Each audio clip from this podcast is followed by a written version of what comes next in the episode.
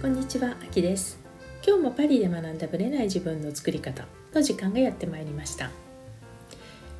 先週ね、日本に行っているというところでねお話をさせていただいたんですけれども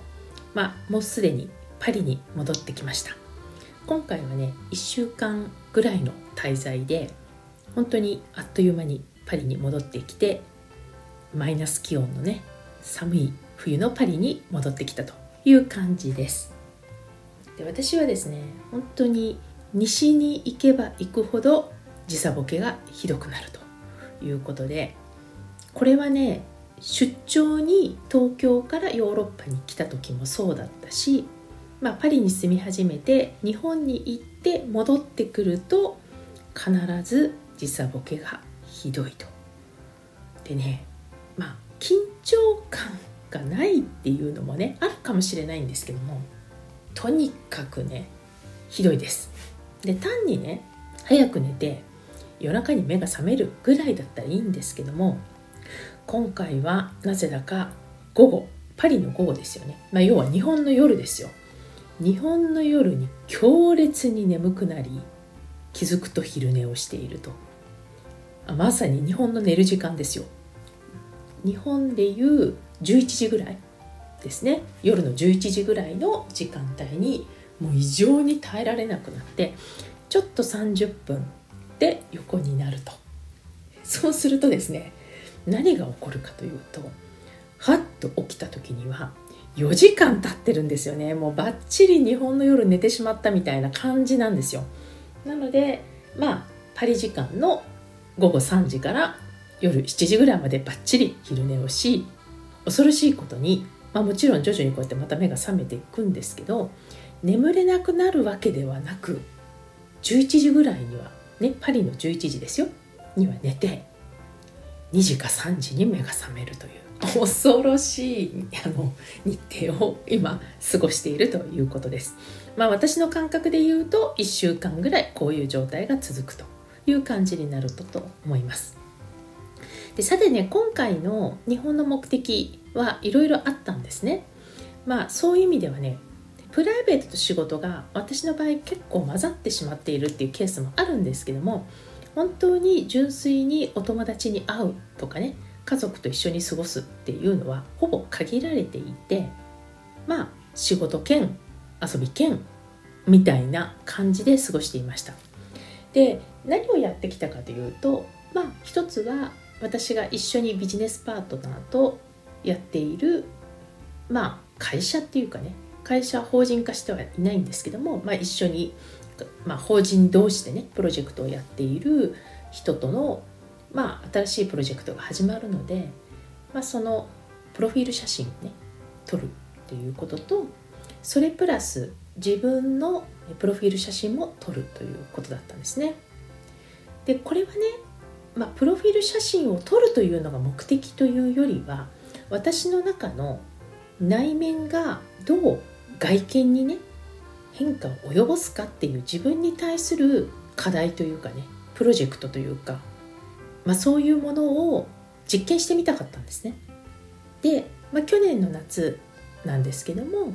まあ、バンドラ若菜さんっていうね方と知り合ったことにより、まあ、彼女のサミットに出ていた、まあ、アヤジーンという、まあ、いわゆるアメリカンと日本のハーフなのかな。まあちょっと私もよく分かってないところがあるんですけどもまあ彼女でも彼女はね、まあ、完全に日日英のバイリンガルなんですけどメンタリティーはまあ日本人でありつつもまあそういう英語圏の、まあ、メンタリティを持ってるんですが彼女はね一回も日本から出たことがないんですよ。で途中まで日本の学校に通ってて途中からインターナショナルスクールに移ったっていう感じの人なんですね。で彼女はもともとねちょっといつかポッドキャストにお呼びしようと思ってるんですけどもともとモデルでで実際に、まあ、自分でモデル会社、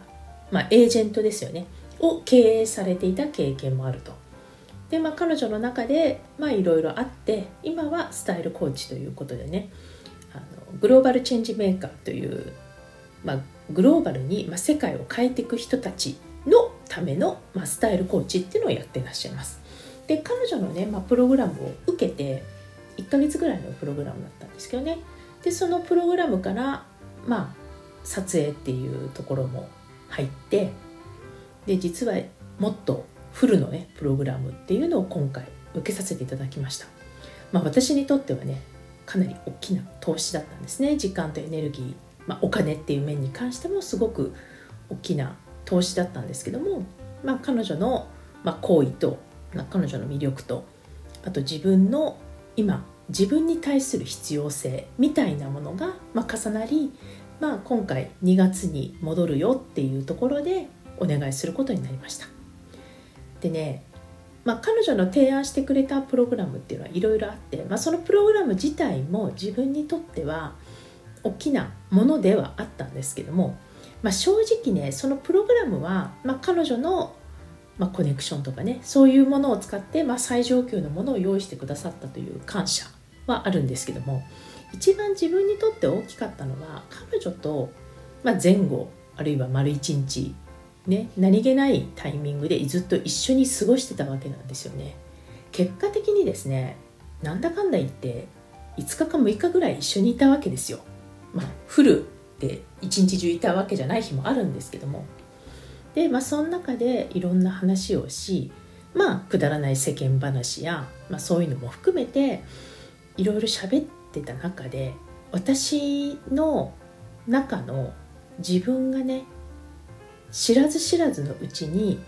忘れかけていたことをたくさん思い出させてくれたんですね。で私はねもともと何でパリに来たんだろうっていうところも含めてまあ自分が外に向かっていくんだっていうね世界に向かっていくんだっていう意思を持って、まあ、パリに来たわけなんだけれども、まあ、考えたらねパリにいてで、まあ、家の中でずっと仕事をしてでまあ日本語でずっとやっているということでね、まあ、正直場所を移動しただけじゃないかみたいな風にも取れるんですよね。でそうやっていくうちに、まあ、私自身はねすごい楽しんでいたんだけど自分の本来の自分が行きたかった世界っていうのをちょっと忘れかけていたなっていうのを彼女と接することで思い出させていただきました。なぜかというと、まあ、彼女が見ている世界っていうのももちろんあるし、まあ、第三者的に私を見て、まあ、彼女はねやっぱりモデル会社をやっぱ経営してるだけあって、まあ、一発でその人を見抜くわけですよモデルとしてどうかっていう。なので彼女から見て私の、まあ、見た目っていうかね雰囲気とかそういうのを一瞬で見抜き私はどういうタイプの人かっていうのを分かっているところもあるのでまあ、そういうところもねたくさん指摘してもらいました。でやっぱりそういう視点で指摘できる人っていうのは、まあ、限られるわけで、まあ、その彼女の考え方っていうのはすごく影響を受けました。なのでね結構マインドがオープンになってでいろんな世界を教えてもらい、まあ、そういう意味ではね非常に自分の中でこう開眼した1週間でした。で最後にまあ最後にっていうわけではないけれどもまあいちかさんにもお会いしたんですよね。あのノートを私に、まあ、直伝してくださったいちかさんとまあちょっと会い、まあ、彼女と結構久しぶりにね長い時間一緒に、まあ、とにかく喋りまくってたわけなんですよ。でその中で、まあ、私が今回体験したこともね含めていろいろ話をしまあ、彼女の意見を聞き、まあ、彼女は鑑定士であるので、まあ、そういったところも含めてね私を見てくださってで全てがねやっぱつながってるんだなっていうのを体感しました。なので、まあ、いちかさんもね私のことをよく見てくださってるし私がね同じ穴にねはまりそうになるとまたやってるとか言って指摘をしてくれる、まあ、大切な人でもあるんですけども、まあ、そういった意味でね私の海岸をね海岸って目を開くっていうところをあやと一緒に、まあ、見てくださっているっていう意味ではねこの本当に私にとってのこの1週間の東京滞在っていうのは非常に有意義であったなと思います。これがねどんな形で開いていくのかっていうのは、まあ、徐々にね私の活動に現れていくんじゃないかなと思うのでこれはねまた追って私の中で消化して言語化して新しいプロジェクトにつながったりしたらお伝えしていきたいと思います。それでは本編スタートです。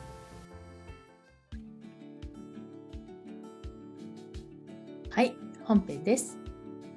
今日は選ぶ力決める力というテーマについて先週の続きをお話ししたいと思います。なのでやはり私たちっていうのはね情報もやっぱ意図的に取っていきながらその取捨選択っていうのも大事になっていくんですよだから一人のね人が言ってる言葉が全て正しいわけじゃないんですよねやっぱりお医者さんでもいろんな学説があるじゃないですか。ね、なので、まあ、COVID に関してもやっぱ全然お医者様なのにあるいは研究者なのに全く反対の意見を言ったりすることもあるじゃないですか。そういうふうに考えるとどの人を信じるとかねどの人の説を取るかでまあ情報の取り方も変わってくるしそして選ぶポイントも変わってくるし全然変わってくると思うんですね。でこれはね結果的には情報側の問題ではなくだからこそ私たちは選ぶ力決める力が問われているんだと思いますつまりこれ私たちの能力が問われてるんですよね。情報に、まあ、罪はないというか、はい、情報が決めてるわけではないということになります。なので私たちがそのインプットをする時何でもかんでもそっかそうなんだって信じ込むのではなくてやはり自分たちが基準を持ってないといけないってことなんですね。例えば私の場合は、まあ、さっきの健康系のね、まあ、例えばその同じお医者さんでも全然学説が違うってなった時にやっぱりこう自分の基準っていうものを決めていないと振り回されちゃうわけですよ。この先生こう言ってたのにとかね。なのでこの先生のやっぱり自分が思う賛同ポイントとこの先生が思うその違和感とかっていうものをきちんと基準を設けてるってことが大事になってきます。まあ、私の場合はその何が大事賛同できるかこの先生の何が違和感を感じるのかっていうことを分けてます。だから同じ先生の話でももう完璧に信じようって思う先生よりもこの部分は、うん、すごい納得するけどこの部分はちょっといまいちかなっていう基準さえはっきりしとけば、まあ、そうやって話が聞けるということですね。だから、まあ、例えばその先生の、まあ、YouTube とかね動画を見た見る時も自分の賛同ポイントそのその方の主張の中で賛同するポイントと違和感っていうものを私の中でははっきり分けているという形になります。でやはりですねさっきも言ったように情報そのものとかねその先生が言ってることっていうその情報とかその人とかそっちが大事なわけじゃないんですね。私たちの今のこの賛同ポイントとか違和感っていう話もそうなんですけどどういう基準を持っているかっていうことが大事なんですよ。つまりその人の持っている価値観まあバリューとも言ったりするんですけどその部分が結局問われるんですね。あなたが何を大切にしているかとかどういう部分をしっかりベースにしたいのか。これもバリューなんですね。あなたの価値観です。こういうところを私は重視します。これって論理的なものとかとは関係なく自分の奥から出てくるポイントじゃないですか。やっぱり価値観ってすごく大事じゃないですか。でいろんな意味で、まあ、例えば化粧品とかでももうテクノロジーをバンバン生かしてやるっていうのと、まあ、自然なものアレルギーが出にくいものあるいは敏感肌用のものとかこう自分のこう化粧品とかねそういう視点で、まあ、言いましたけれども自分がどうやってお肌と向き合っていきたいかとかねそういうどうやって見られたいかとかねこういうバリューに応じてきっと私たちは選ぶんですよだから情報を鵜呑みにするとかで前にやっぱりこの私たちの自分のバリューをきちんと基準を設けてまあ意識か無意識か分かりませんけどもはっきり持っているっていうことが大事だということなんですね。つまり結果的には選ぶ力と決める力と言いながら自分自身がどうありたいかに関わってくるということになります。はい、なので自分の中の基準をきちんと決めていくっていうことが大切になります。はい、でここでね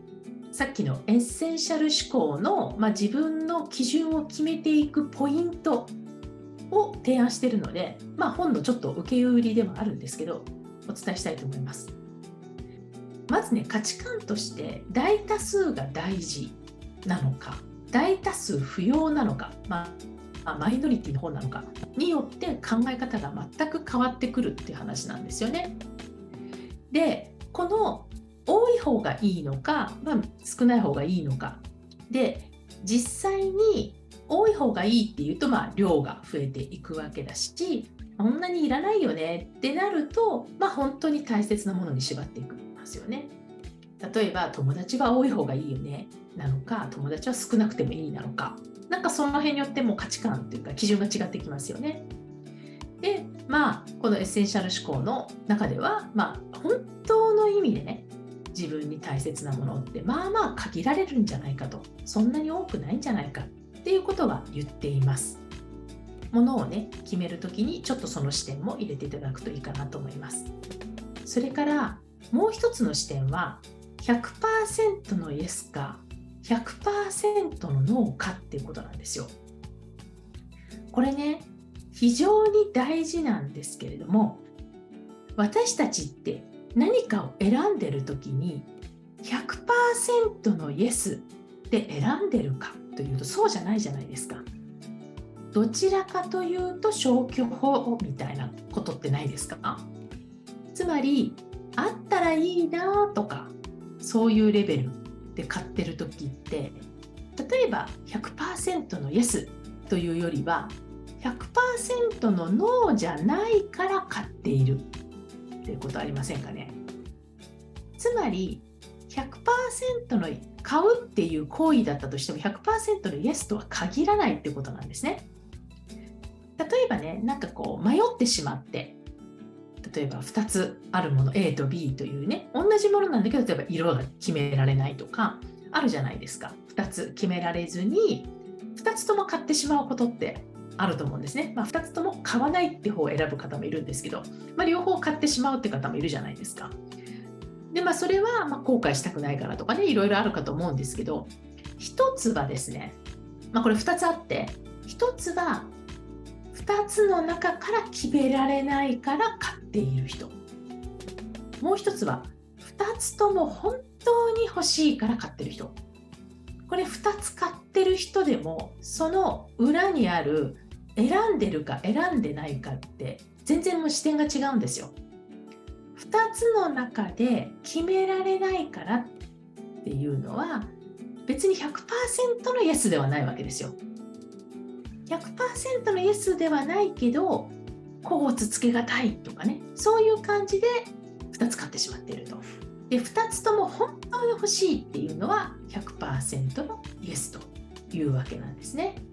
つまりこのイエスっていうこの良いっていうのはイコール悪くないとは違うってことなんですよ。100%のイエスイコール完璧なノーというわけではないんですね。良いと悪くないって違うってことなんですよ。だから私たちはついつい否定形で悪くないから買うっていうことをついついしちゃうんだけどイコール良いとは限らないっていうことですね。この部分をしっかり認識していないと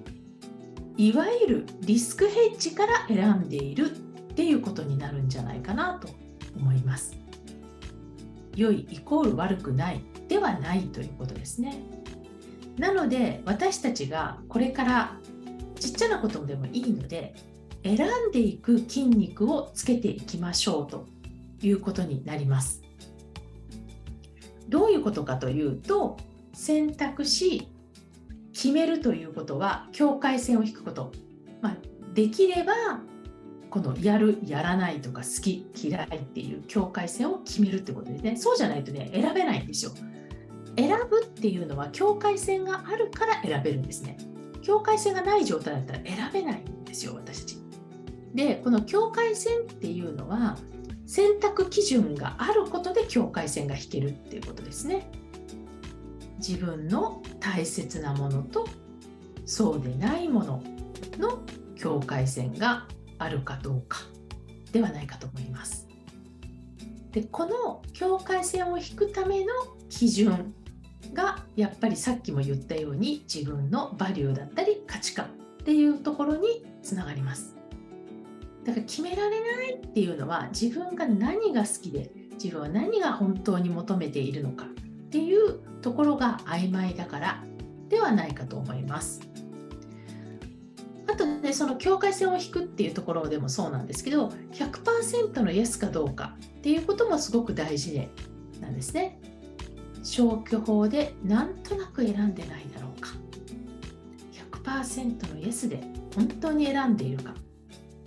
ここね大事なんですよ100%のイエスこっちで行くって決めてるかなんとなく消去法で決めてるかって結構大事なんですね。やっぱ消去法で選んでいく人生だとまあリスクヘッジで選んでいくことになるんですね。そうなると本当に欲しいものからどんどん遠ざかるんですよ。なぜかというとどっちかというとこっちがいいっていうレベルで選んでいるんであって本当に望んでいるかっていうところで選んでないからなんです。なので消去法で選び続けると本当に欲しいものからどんどんずれていくんだというところをちょっと覚えておいてほしいなと思います。そのためにはねじゃあどうやってこの選ぶ筋肉をつけていけばいいのかと言いますとちっちゃなところから選んでいってほしいんですよ。例えばカフェとかね行った時にとりあえずコーヒーみたいなねとりあえずコーヒーじゃないんですよ。まあ、居酒屋でもレストランでもあるじゃないですか。とりあえずビールみたいな。とりあえずっていうのは100%のイエスなのかっていうのが大事なんですね。真剣に適当にコーヒーを頼もうじゃなくて今本当に飲みたいものは何なのかっていうのをたかが200円300円という、ね、金額関係なく全力を尽くしてね100%のイエスで決めていくかどうかが大事なんですよ。選んで決めていく。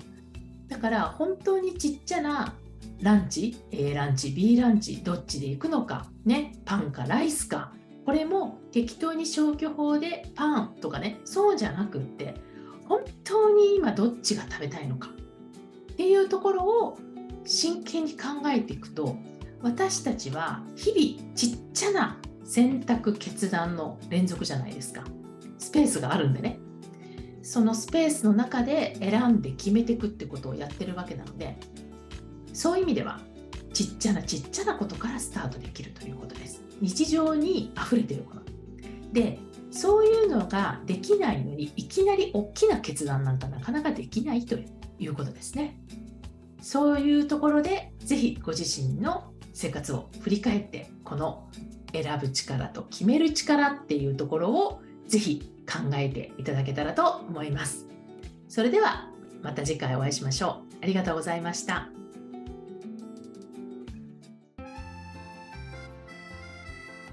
いつも聞いてくださりありがとうございます。この番組は日本時間の毎週木曜日の夜配信されています。同じく木曜日、日本時間22時から30分 Facebook グループのパリ式願望実現ラボというコミュニティで中間ワークのライブを行っています。こちらはノート術の実践ライブパリ式願望実現するためのマインドという願望実現が加速するコミュニティです。アーカイブでももちろんいいのですが、ライブで参加されるとより効果が高いとの声をいただいています。時間が合う場合はアーカイブよりライブでぜひご参加ください。参加されるとノート術の教科書というプレゼントや他の特典もついてきます。パリ式願望実現ラボは概要欄のリンクからぜひご参加ください。よろしくお願いいたします。